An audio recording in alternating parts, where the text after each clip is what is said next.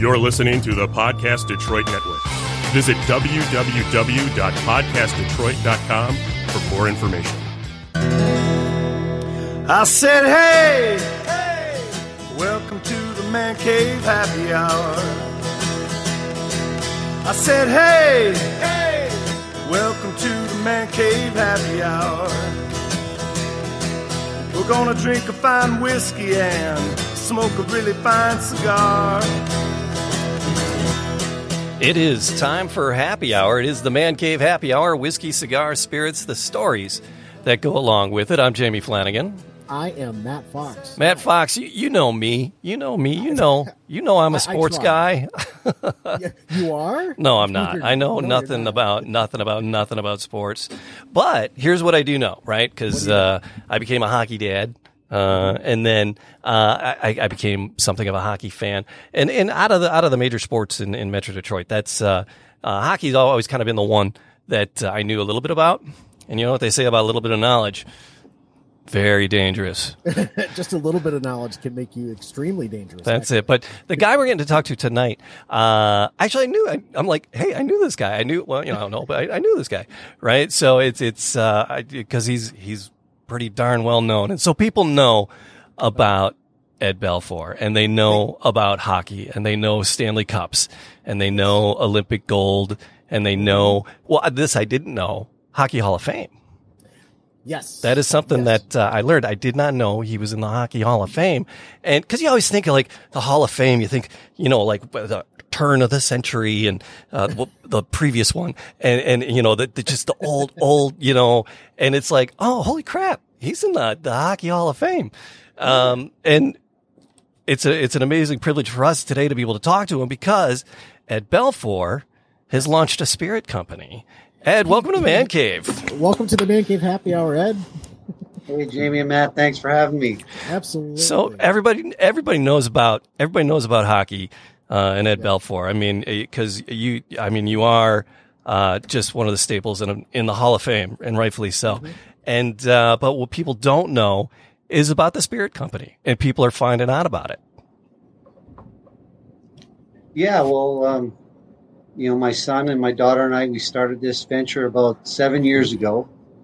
And it just started with us talking about, you know, what Dane and I wanted to do. My son was also a goalie, those of you who don't know. And he was actually born in Saginaw, Michigan, when I played there in the minors for the Saginaw Hawks. All right on. Black Swan team. So got a lot of good memories and ties to Michigan, and always remember those days in Detroit for sure. But 7 years ago we got together and we wanted to do something together as a family, and we started looking into the whiskey business, and we ordered a small still.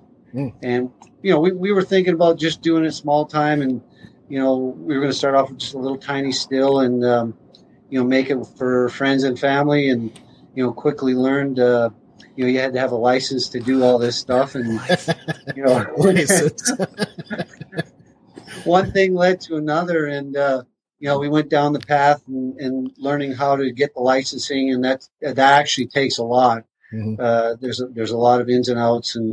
And each state has its own set of rules. And, you know, the next thing you know, we have 2,800 barrels of whiskey aging. So. Holy smokes.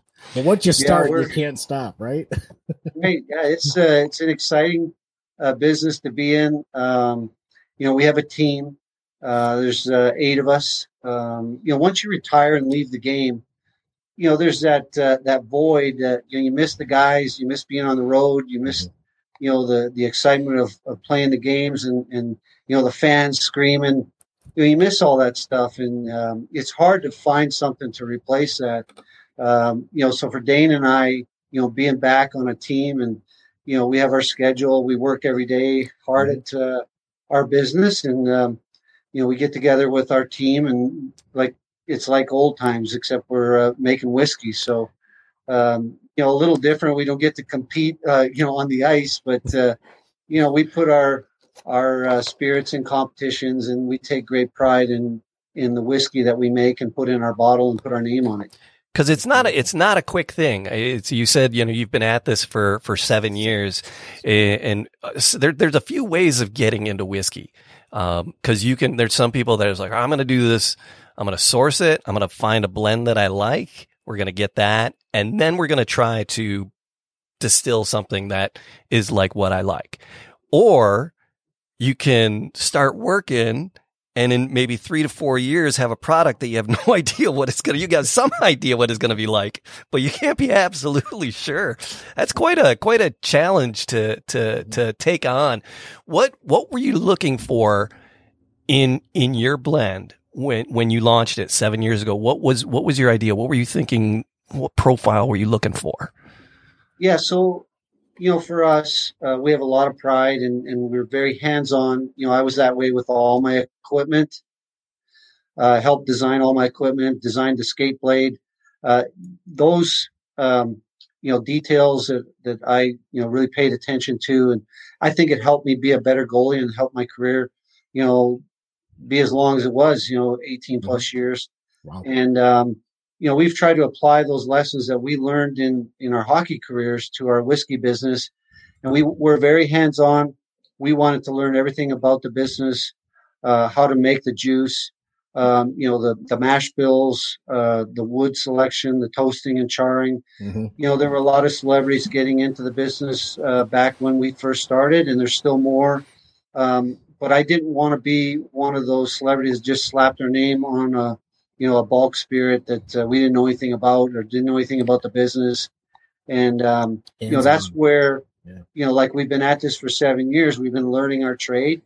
I tell everybody my first 3 years with the Blackhawks, they sent me to the minors. Of course, I didn't want to be in the minors. I want to be with the Blackhawks in the NHL. That was my dream. Mm-hmm. And I hated being in the minors, but it was the best thing for me when I look back at my career, because in those 3 years I was in the minors, I learned about the professional game, which was much different than the college game, the junior game. Yeah. I learned about myself. And these are the lessons that you have to learn, to be able to play, at a high level for, 10, 20 years in the NHL. Mm-hmm. And I look back on those 3 years in the minors. Sure, I hated it. But when I got my chance to play in Chicago, I made the best of it because I didn't want to go back to the minors, and I thought I was ready. I learned those lessons, and I got the call up, and I played. I think it was 74 out of 82 games my rookie year. So that was something I'll never forget. And like I said, Dane and I try to apply those lessons that we learned to our whiskey business. We've only been on the shelves for a year and a half, and we did a lot of research and development with our whiskeys, trial and errors. We researched the mash bills. We tried the different flavor profiles and what we wanted in our bottle. We believe that, the products that we put in our bottle is very easy and smooth to drink. We wanted everyone to enjoy our spirits. And, we've met a lot of people who have told us, yeah, we don't really like whiskey. I had a bad experience with it. It tastes too strong. It's awful, blah, blah, blah. And I'm like, well, yeah, I had that same experience a couple times too. Sure. And, I said, just give ours a chance, try a sip of it. And if you don't like it, you're not going to offend me, to each his own. And 9 times out of 10, people are like, wow, I didn't realize it was going to taste that smooth. Oh, excellent. You guys you said you've been on the shelves for about a year and a half now, and you were in Texas and Illinois to start, and you're still expanding into other states at this point. And I believe you just launched in Michigan. Yeah, your crew's here now, doing it up. Yeah. Yeah, we got 3 groups there in Michigan right now, traveling. Dane's there right now. Excellent. And otherwise he'd be on the podcast here with us. But yeah, they're out, meeting folks and introducing our whiskey to the Michigan market. And we're so excited about that. And, we've been well received so far. I've heard that, our first, I think the first order was 250 cases has already been sold. Wow, and they're working on the next order already. So, hats off to Michigan, and thank you so much. There are some whiskey advocates. There are some whiskey fanatics here in Michigan, without a doubt. So You'll do well. So, and that's something we've talked to a few people launching brands, and you know, it's commonly agreed upon. You'll sell a bottle. The trick is selling that second and third one to somebody. And I'm really anxious to dive into these. Give them a try, because I've behaved myself. Ed, you were so kind. You sent us some magnificent samples, and I appreciate that. And your team did. I don't know if they're in trouble now or not, but they I've behaved myself, and I haven't tried it yet. I wanted to wait and do it with you. So we have the rye. And then somebody's been sneaking some on you there. I see. Yeah. Actually, well, we shared. That was me earlier. I actually stole some from him, so I can. We're not together. I'm dealing with a little bit of residual. That's why I keep muting my mic and taking sips of water, because I'm dealing with residual coughing fits. I apologize. And but yeah, so we had to split this up a little bit. But I haven't tried it yet. So I was thinking, what would you recommend, Ed? Would you recommend going with the whiskey first? Or the rye first? You want to try the bourbon first. It's 92 proof. Mm. So whenever we do tastings, we always start with the lowest proof and work our way up. Yeah. So what's our mash bill on the? So what's in here? What's the mash bill, and what's this compared to what you first laid down 7 years ago? Yeah. So that is a 60/30/10 weeded mash bill. You guys did something different with the mash bill, and you went the opposite direction than most with the mash bill. Is that correct? Yeah, I think the majority of the bourbons out there are rye based. Mm-hmm. Weeded bourbons take a little longer to age and to taste better at a younger age. It's easier, I believe, to use rye, and we do have. Some of our bourbons do have rye. We're coming out with hopefully our first rye-based bourbon in the next couple of years here. We've been working on it behind the scenes diligently. Like what you're tasting there, is the better part of probably a year's development, where we go back and forth with different barrels, because we use a lot of different cooperages. Mm. And that particular product is finished with Texas pecan wood, which is a very interesting product. There's a lot of pecan here in Texas. And so we harvested some Texas pecan wood. The inspiration was we had a large pecan tree on our ranch. It was probably a 500-year-old plus tree. Wow. And, we met a gentleman at Black Swan, Russ Karsh, who he was introducing us to a whole bunch of different bourbons that had been finished with different woods. And he said, Ed, you might want to try finishing the bourbon with pecan. Right. We tried some of the other ones he had, but we really did enjoy the pecan finish. So we went down the road of doing the research and development with a bunch of different types of barrels, toasting and char levels with different toast and levels with the pecan wood. And what you do is you age about 150 inches of pecan wood in the barrel for the last 2 months. And it just adds a really uniqueness to the bourbon. I think it helps bring the bourbon along quicker. This particular product that you're sipping on is 18 months. Yeah. And we've had a lot of people from Kentucky who are, they drink bourbon all the time. And, we didn't tell them the age of our product in the beginning. And they were like, is this 6, 7, 8 years old? And we're like, no, it's 18 months. And they can't believe it. So, we've had quite a few compliments on that. And we're very proud of that particular product. It has a nice smokiness to it. Yeah, it's got a nice. I've heard vanilla bomb come out of quite a few people's mouths, and it has a little bit of a jalapeno finish. If you let it wait, just the long finish on it can has a little bit of spice to it. Mm-hmm. Yeah, I like to call that warmth because it's just, as it coats the back of your throat, it lingers and it sticks around in a fantastic way. I've taken one sip and that's all I've tried so far, and I got like red cinnamon almost off of it right away. See, on the nose, like on a red hot on that first. Oh, it's like a red hot little candy is what I got. Okay, taste. See, I was getting really that honey on the nose. I was getting the honey and the nut. Yeah. I could smell that nicely, and then the bourbon aromas, and then the taste, the texture, the viscosity, buttery, silky, a little silky there. Towards the middle back of the tongue, which is kind of nice right now. I'm trying to coat this cough. There you go. Thank you, Ed. So much for the cough syrup. I've switched. Grandma's cough syrup with a little whiskey in it. So, Ed, tell me a little bit about your son, Dane. There's a process to learning how to make and create and distill whiskey. What was some of the things that the two of you went through together? And in your research and development of Belfour Spirits.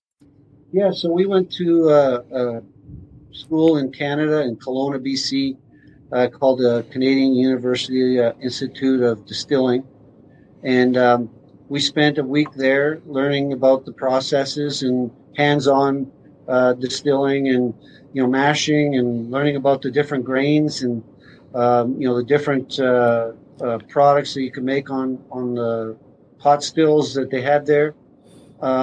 Just a little bit about everything, and it was a great introductory course for us. After that, Dane ended up doing a 6-month internship at Woody Creek Distillery in Basalt, Colorado. Nice. Great people there. Mark Kleckner and Dave Matthews, and they just took Dane under their wing and really, helped him. And, he worked there every day, and at night he coached hockey. So it was a perfect fit for him. Fantastic. And at the end of it, part of what we got to do there was we made our first 12 barrels of whiskey, and it was a rye. It's our rye, which is this represents our first 12 barrels, the limited edition straight rye whiskey. Ooh. And so he made that himself, hands-on. We did the research on the mash bill before that. We came up with a 70-20-10 rye mash bill, 20% corn, 10% malted barley, which we wanted a very well-balanced rye whiskey. I grew up with rye whiskey, obviously, in Canada, and a lot of those ryes are 95, 100% rye, and can be pretty strong and spicy and harsh at times. Sure. We wanted our rye to be very smooth and balanced. And I remember the day that Dane was filling the last barrel with the White Dog. He was sipping on the White Dog, and he was crying. He was so excited, and he was so emotional about it. He was like, "Dad, oh my gosh, the White Dog is just amazing. It's so floral. It's so easy to taste, drink, and it's amazing." And I wasn't there, but I got to taste it 6 months later, and he was right. It was amazing at 6 months of age, which, a lot of ryes can do that. They can taste great at an early age, we've been finding. Dane's very hands-on, very detailed, has a passion for everything he does. From there, we went to the Moonshine University in Louisville, Kentucky. We spent another week there.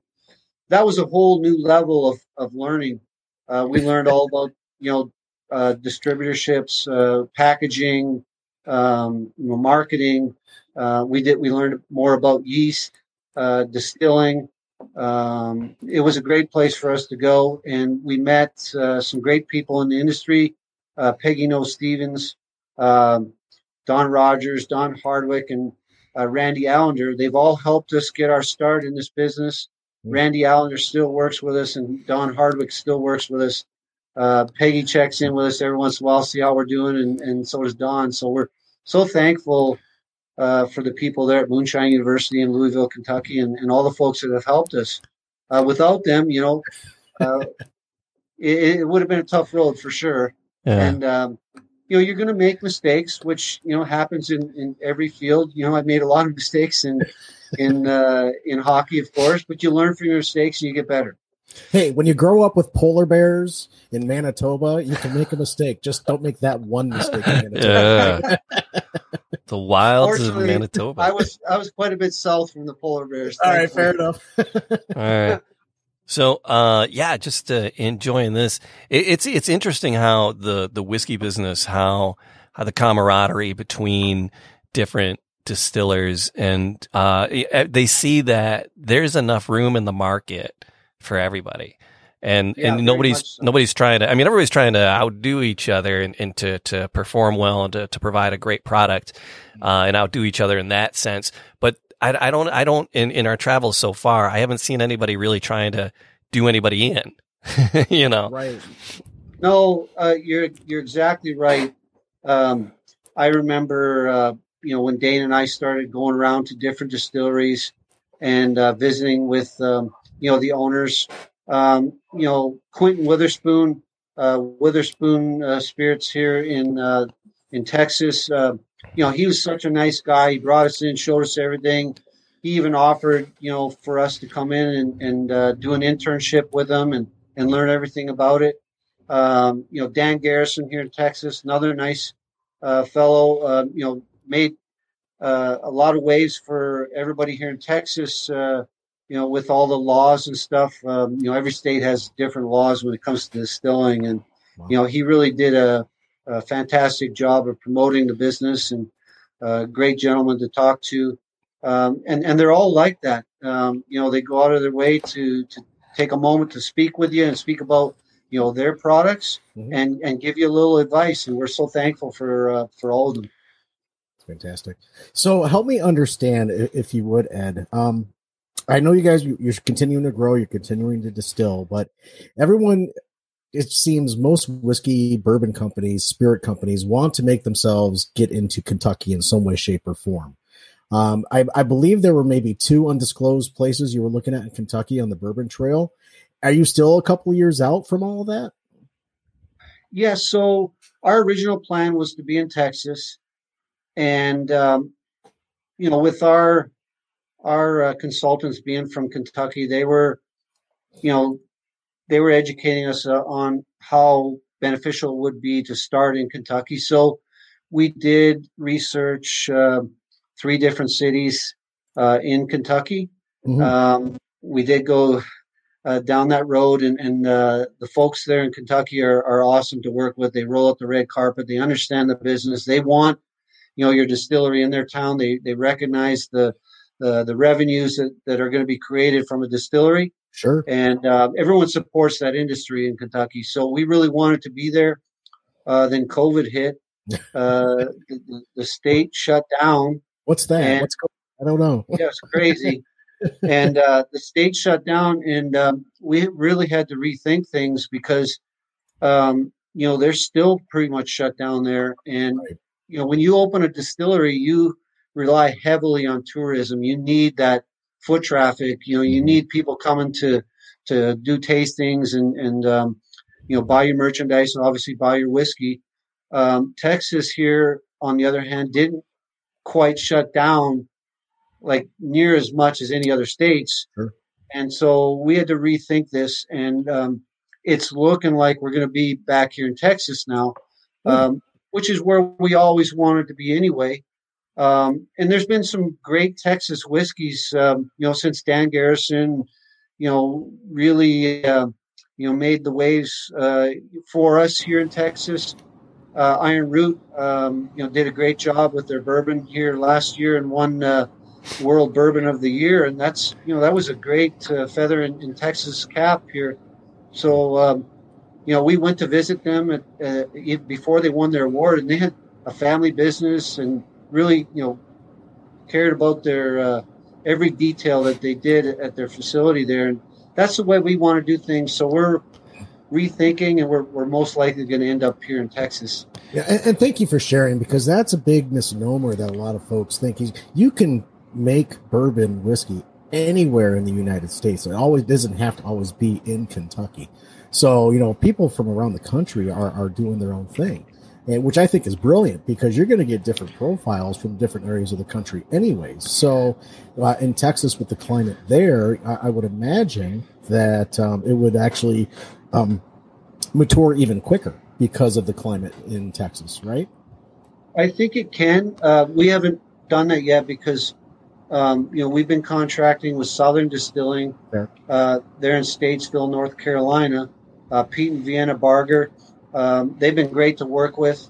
They let us come in and work the equipment, do our blends, do our, proofing down, do our tastings there. They're great to work with. And, our loss, our angel shares there is pretty normal to what Kentucky would be. Sure. But I've heard there's been as much as 30 to 50% here in Texas. So you got to be kind of careful how you age here in Texas is what I've learned from other folks. We're looking at different ways to age our whiskey here in Texas so we don't lose as much angel shares. And we're hoping that we can get that, to 20% or better is our hope. But we'll see, we haven't built our distillery yet here. We're hoping that we can announce that sometime here in the next 3 months or 4 months and then, open the doors within the next year and a half. That's our goal. Excellent. No, thank you for sharing that. Yeah. Because I really enjoy watching companies grow from the ground up. And what you've done over the past 7 years, you've done your homework, you've done your due diligence, and now it's time to reap those benefits. But you always want to tweak a little bit every once in a while, right? That's exactly it. Like I always go back to my hockey career. After winning Rookie of the Year in 90, 91, and winning all those awards, the Vezina, the Jennings, and being nominated for the MVP. I mean, that can go to your head pretty quickly and be like, I'm the best and I don't have to change anything and it's like everything's going to be easy. And, that's not the case. You have to, improve every day, improve every year. You have to look at yourself and say, how can I be better? You watch tape, you watch the goals against, you watch what you do well. And you watch other guys and see what they're doing well. And you have to evolve and get better. Your equipment has to evolve and get better. And that's what I did throughout my career. And sometimes it didn't work. It take a few steps back and, then you reassess and like, okay, I changed this. Let's go back to what it worked. And then, go from there again and try something else. And I always did that. And it always seemed to, over the years, I got better and better. And I think actually at the end of my career, playing in Florida, I had played 28 games in a row, which I don't think I had done that since I was a rookie. My game was like, I think right at the top between playing in Toronto, Dallas, Toronto, and Florida.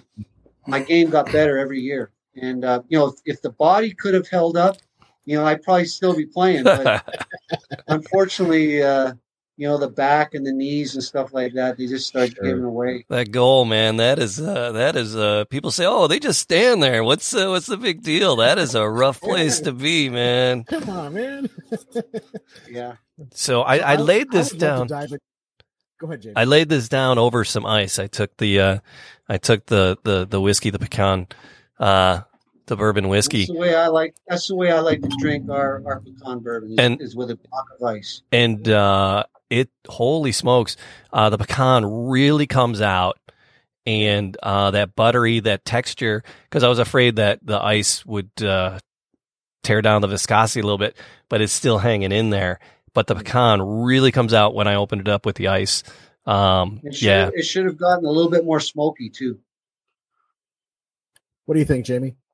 Yeah, definitely. Yes. See, Ed, I'm somewhat of a purist. I really enjoy, drinking it neat. And that's really, I will drink whiskey with a few blocks of ice or a few cubes of ice. And if I put a big block in, it's a treat. But typically I am a neat type of a bourbon drinker because I really enjoy that upfront feeling when I'm drinking bourbon. We still, I totally agree. Yeah. We still got a lot to talk about. We haven't even touched the rye yet. No, we haven't. Yeah. So what's the mash bill on the rye? We got to dive into this next. say our ryes are all 70, 20, 10.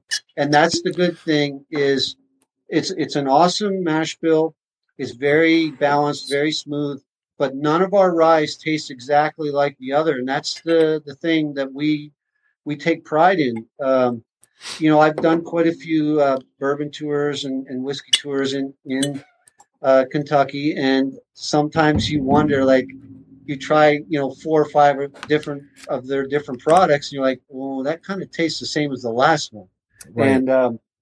And I found that a few times, and I'm thinking, you know, why is it that it wouldn't be different? I don't know all the answers yet, but we wanted to make sure that each one of our products tastes different from the other one. Right. You know, we take every one of our products and we'll proof down in 1 point increments and even to the half point at some of our products to find the sweet spot. Wow. And, you know, that's why you have a 92 on the bourbon, a 94 on our rye. Our limited edition straight rye whiskey is 100 proof. We're going to be coming out with our first straight bourbon product here soon.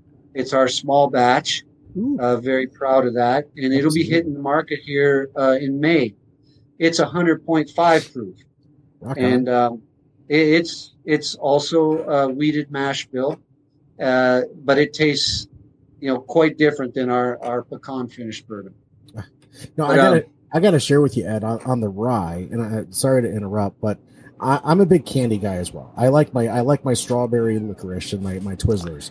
That strawberry licorice Twizzler feel hit me almost immediately on the nose of the rye. It's very, very sweet on the nose for a rye. And you typically will get that on a rye. I'm curious what the palate's going to do, but just on the nose, it's beautiful. It just smells amazing. You get a little floral to it also. Yeah. Mm-hmm. Yeah, that was when Dane called me. He was sipping on the White Dog. He was just like, Dad, it's so floral. It's so amazing. Like, he was just, you know, just so excited about it. I when I sniffed this, I was excited. I'm like, oh, this is not what I was expecting. Yeah. I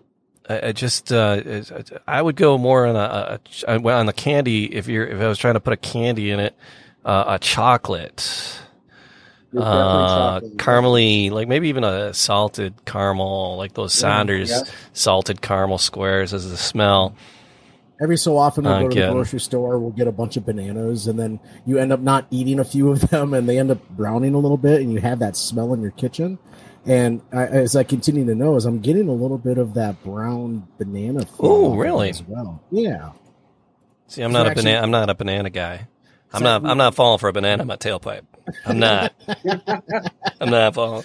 Right, we had a couple of those brown bananas in the kitchen right now, and that's just kind of reminiscent. But that's what I kind of thought about as I knows this. But I'm eager to dive in. So yeah. So what you have there is this 94 proof now, and you'll definitely get those caramels and brown sugars, the floral. Little bit of cinnamon. You know, there's a lot of, it has a lot of character, and it's for a rye. It's very easy and smooth to drink. It is. Yeah, after my first go round, wow, that just hits me in a very nice way. And there's really, and I hate the word burn. I like the word, you know, I like that warmth, and there's really not there's a little bit of warmth, but it's not bite your face off warmth at the same time.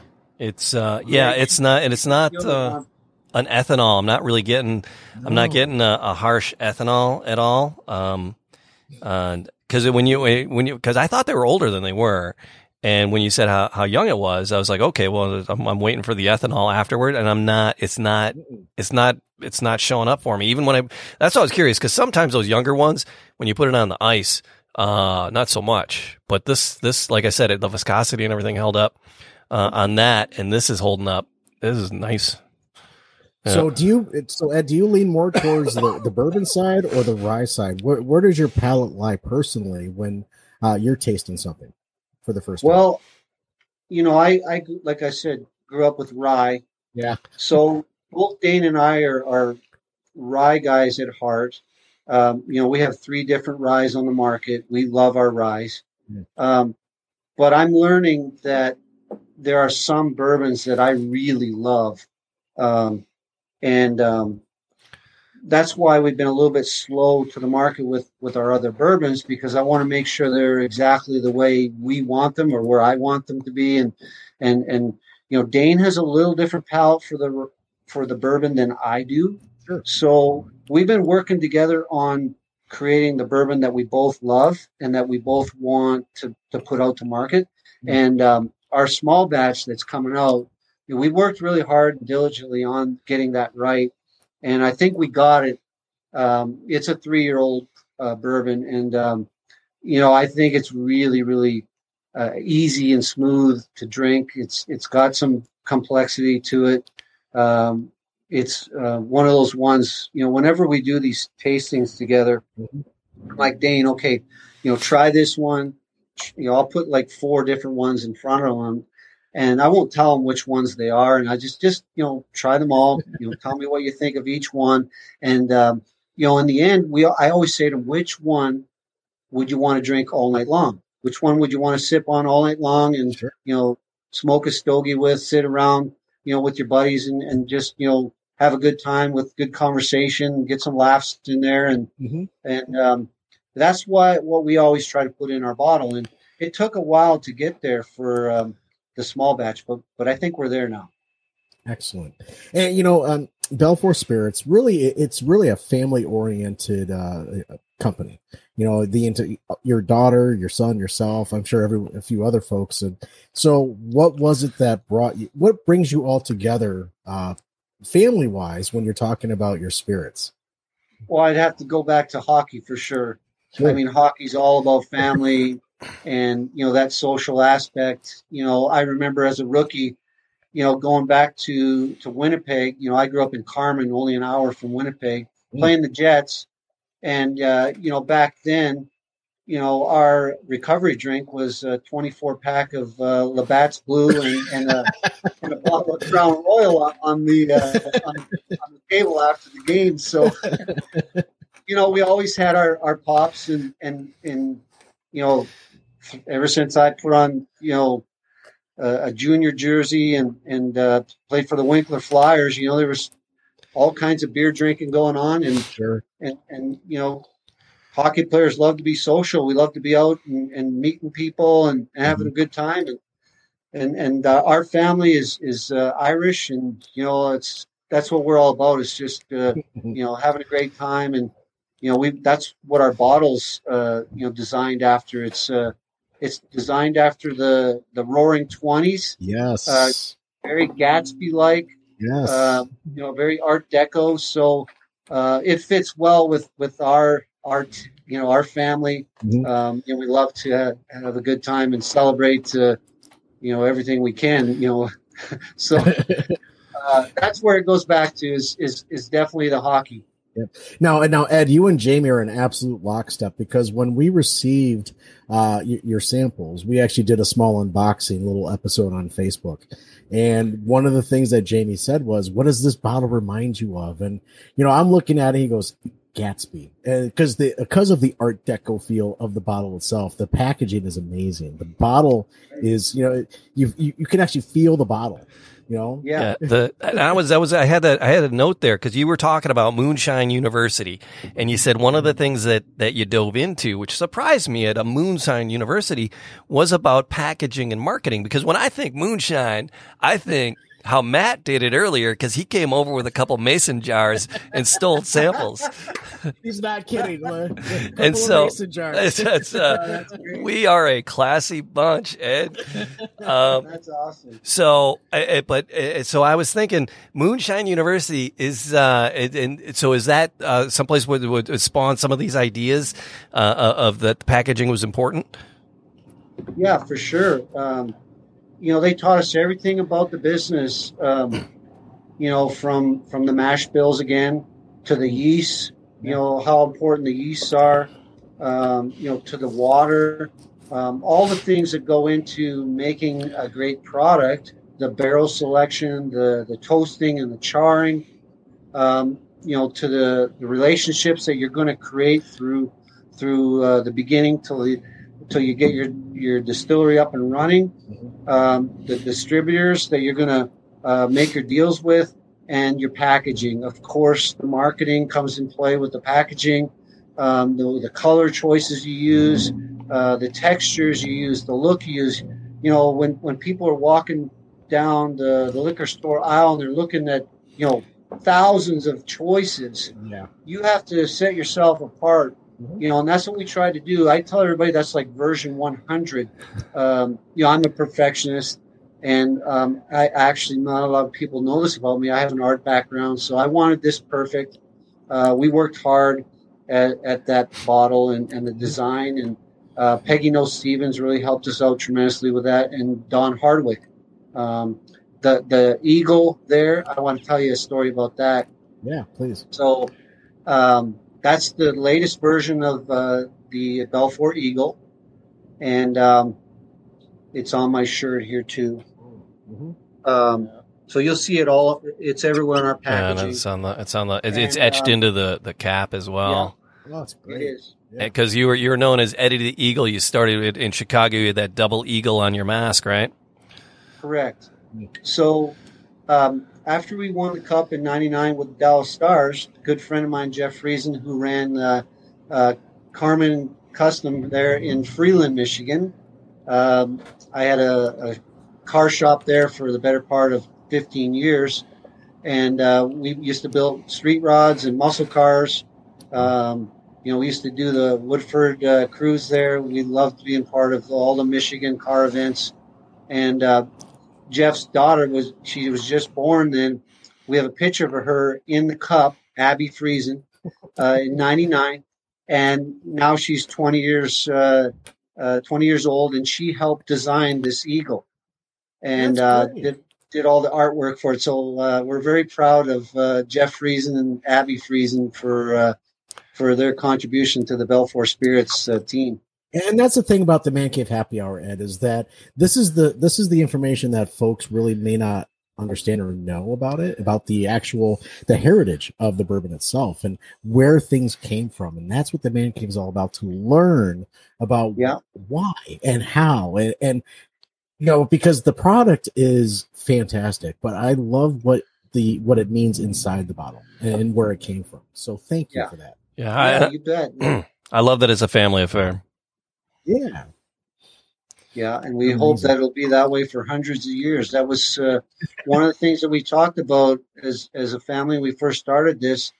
I had a fantastic NHL hockey career that lasted close to 20 years and met so many wonderful people and, lived a dream and, many dreams, come true. And I'm so thankful to all the people that helped me get there, and that's led to this next journey, this next dream come true of starting a family business with my kids and producing some great spirits. And, that can be handed down from generation to generation, and who knows how many years it can go on for.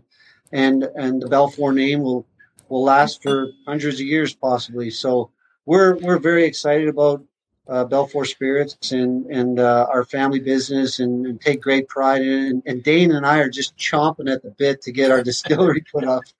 Absolutely. It's like our place. We're like, back when we were playing, we always wanted him and I joked about this. I actually did have a cot at the arena.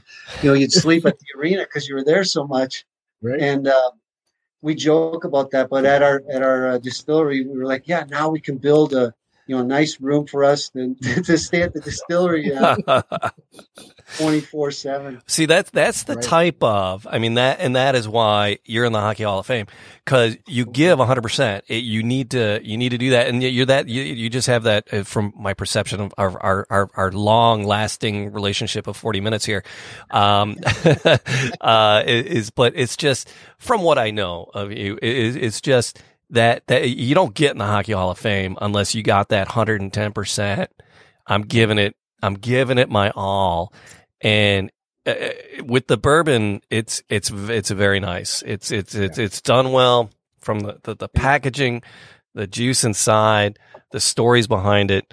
It's just all done really, really well. And I can see this being an amazing legacy for the family. I applaud that. Jamie, thank you for saying the word legacy. There aren't many people in the world that can say I've left behind two legacies. Yeah, right? Your Hall of Fame, your hockey career, Ed, it was an amazing feat of whatever you want to call it. You know, I can't play hockey. I can't even skate. But what you did for your career is just fantastic. You left a legacy there. And then to be able to leave a second legacy. Yeah, that's awesome. With Belfour Spirits. You know, thank you for what you do. Yeah, that's we're appreciating the product on the consumer end. So looking at your social media, looking at Face Space, and some of the other social media, I see like cigars popping up in some of the imagery. Are you a cigar smoker, Ed? I am not a cigar smoker on a regular basis, but. I do enjoy having a cigar once in a while with bourbon. That's like us. That's like us. And we are definitely planning on having a cigar space at our distillery. Nice. We realize how important it is to that combination. And, Dane enjoys smoking a cigar with bourbon, and some of my friends do. So, I think we'll enjoy that social atmosphere at Belfour Spirits with some friends of ours and meet and greets that we're going to have. Yeah. And we'll do it the same way. We'll definitely have high-end cigars. And I'm just starting to learn about that whole industry, which is pretty unique. Yeah. Jamie and I have been at. No, sorry, Jamie. No, that's exactly why we do the Man Cave, is because we don't know. We don't know. We're learning about bourbons. We call in people who have done their homework. Unlike us, we're just like, hey, can we try that? and so we turn to people who have done their homework and to the master distillers and the people that are experts in the craft to learn about it. And the same thing with cigars. Matt and I, we're occasional cigar smokers. And I had noticed that. I didn't know if you were an aficionado on it, and because we're not either. And I was going to say, so I'm not going to put you on the spot and say, what are you going to pair up, and what's the wrapper, and what's the filler, and I don't know. So it's because we don't know. You could say anything, Ed, and we'd go, oh, that's fascinating, that's wonderful. But it is nice. It is fun to pair them up. And to do that, I like that you're going to have that at the distillery. If you make your way to Metro Detroit, I'm literally a mile off of Woodward for the cruise. If you want to come hang out, we got an amazing deck, and we can do cigars on the deck, and then go check out the cruise. We're connected with several of like the really cool cigar bars in town. So if you wanted to do a cigar event, we'd love to help you host it here and do that for sure. Well, I miss Michigan, and like I was telling you, Michigan has a special place in our heart. I was telling you, I got sent to the minors back in '87, and I spent 2 years there in Saginaw, Michigan, with the Saginaw Hawks. So that's where I started my career. Made a lot of great friends there. Bob Packer's one of our good friends who he still lives in the area there, and. He drove me to my first NHL game, which just happened to be at the Joe Louis Arena. So the Joe Louis has, big spot in my heart. Not only did I play my first NHL game there, but won the NCAA championship there with the Fighting Sioux. We played Michigan State in the finals in '86, '87. Jeez. And so... Those are some great things that are in my memory bank. Dane was born in Saginaw, Michigan. We had the car shop there. We had a lot of great times in Michigan, and a lot of friends still live there. So, hi to everybody there. And I can't wait to get back to Michigan to sip on some whiskey with you guys. I'm actually heading to Saginaw tomorrow, as a matter of fact, that you say that. For my daily 9 to 5, I actually have a lot of clients out in the Saginaw market. So Saginaw. I'll definitely, I'll say hi to everybody for you. Saginaw was a cool little town. Since then it's had its ups and downs. It's actually kind of a little bit of a down. But Saginaw, there was this place because Matt and we have like 7 different lives. I teach high school. He's a banker. You know, but we both DJ weddings on the side for fun. You know, it's how I paid my way through college. And I'm the pilots, I'm the co-pilots, I'm the student. But back then, there was I DJ'd a couple of parties up in Saginaw. There's this cool little bed and breakfast called the Montague Inn up in Saginaw. It was this gorgeous little bed and breakfast place they did events in, and we'd go up there. And I loved going up to Saginaw because it was a cool little town. There was some great historical things in that city. It is a gem in Michigan. There's a lot of things in Michigan that need some help. Saginaw's one of them right now, but there's places roads, that need help everywhere. But yeah, one of my favorite road names in Saginaw is called Tittabawassee. You get used to saying Tittabawassee pretty regularly. When people aren't from Michigan, when they try to say Charlevoix or Tittabawassee, just doesn't happen. Ed, what did we miss anything? Ed, is there anything that we should have talked about?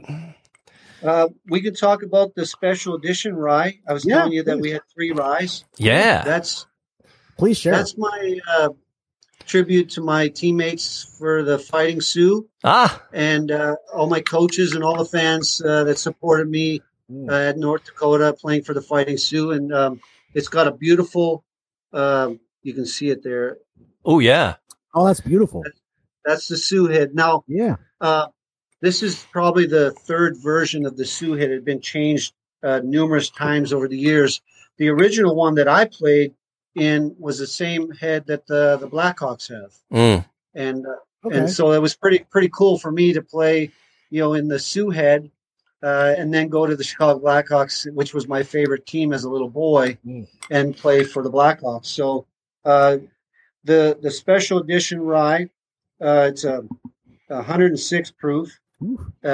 It drinks really smooth. People love it, and it's my favorite rye. So if you get a chance, if you see one of those bottles in Michigan, that's the green label on it. That's the green label one. Okay. Yeah. Did you go down a non-whiskey road with one of the spirits? You have one. Do you have one that's not a whiskey? Right now, we just have all whiskeys. Okay, all whiskeys. All right. Fair enough. Yes, but when we open our distillery, we do have plans to do other spirits. Right. Good. So, all right. So here, I'll go back to the very beginning where I said I know nothing about sports. And then, but the Hockey Hall of Fame, and because I actually working with a guy, we were talking about the city of Detroit in 1935 when the Wings and Lions and the Tigers all won their first championships. An amazing year in the city. But they were talking about some of the people that were into the Hall of Fame. It was like the Baseball Hall of Fame. But he got pulled into the Hall of Fame. He was only with Detroit, Cochran. He was only with Detroit for 2 years. But he entered the Hall of Fame as a Tiger. So when you entered the Hall of Fame, did you have to pick a team to be representing in the Hall of Fame? And which team was that and why? Thankfully, I didn't have to choose. Oh, okay. They don't do that. And I don't know if they ever did do that with hockey. But I was actually worried about that because that would be the hardest thing to do. You know, winning the cup with the Dallas Stars and playing for, you know, my favorite team, the Blackhawks, as a little kid, and then also getting to play for the Maple Leafs. That was my mom's favorite team, and it just would have been really difficult to choose, and I'm so thankful I didn't. You know, I love each team equally. Had so many great memories with every place I played, and so many awesome teammates and coaches, and making new friends everywhere. You know, like you asked earlier, you know, where does that social aspect come from? Well, it's being a hockey player, right? You know, you meet the guys, you know, they're all down to earth. You know, they'll have a beer with you and drink with you. And then, you know, I love going to the Hall of Fame events because, you know, I get to meet my heroes. And it's amazing. You know, Bobby Hull. I see Bobby all the time. I see Tony Esposito all the time. He was one of my favorites. Vladislav Treček was my goalie coach in Chicago, and I see him at events. You know, I got to share a beer with Ted Lindsay before he passed, and you know, such an honor to sit with him and his two daughters. We spent about 2 hours at, you know, talking at one of our events, and you know, what a privilege to be able to sit down with Ted and just get a chance to get to know him a little bit. Sure. And I so thankful for those moments. And you know, there's so many awesome hockey players that you get to meet and just in awe. Like, I just sit there and I don't say a word usually. Because you're a young dude. Well, you're like kind of my age, right? So you're a young dude to be in the Hall of Fame, because you think Hall of Fame, you think, you know, this antiquated thing, you know, but it's like, so and we're honored to have you with us here. Appreciate you taking the time and taking a chunk of your week and your day here to hang out and talk bourbon with us. We genuinely appreciate it. And we know people are going to be talking about it in Michigan, and they're going to be enjoying it in Michigan. So yeah, thank you, Ed. Yeah, thank you so much for having me, and I look forward to having a drink with you guys when it comes to Michigan for sure. Heck yeah! So it's Belfour. Thank you again for your legacies. Yes, honestly, to have two legacies to have just thank you. So BelfourSpirits.com, and they can find out about like the new releases and the new stuff, and when you get a distillery rocking and rolling. Mm-hmm. Yeah, BelfourSpirits.com, and if you want to find out where we're selling, there's a search engine on our website. You know, put in your zip code, and it'll tell you where the nearest store is that the bourbon and the rye are at. We're also on Instagram and Facebook. Thank you so much, Ed. Appreciate the time. Thank you. And gentlemen, and cheers. Yeah, you bet. You guys have a great night. All right, be well. Thank you. You too. Bye.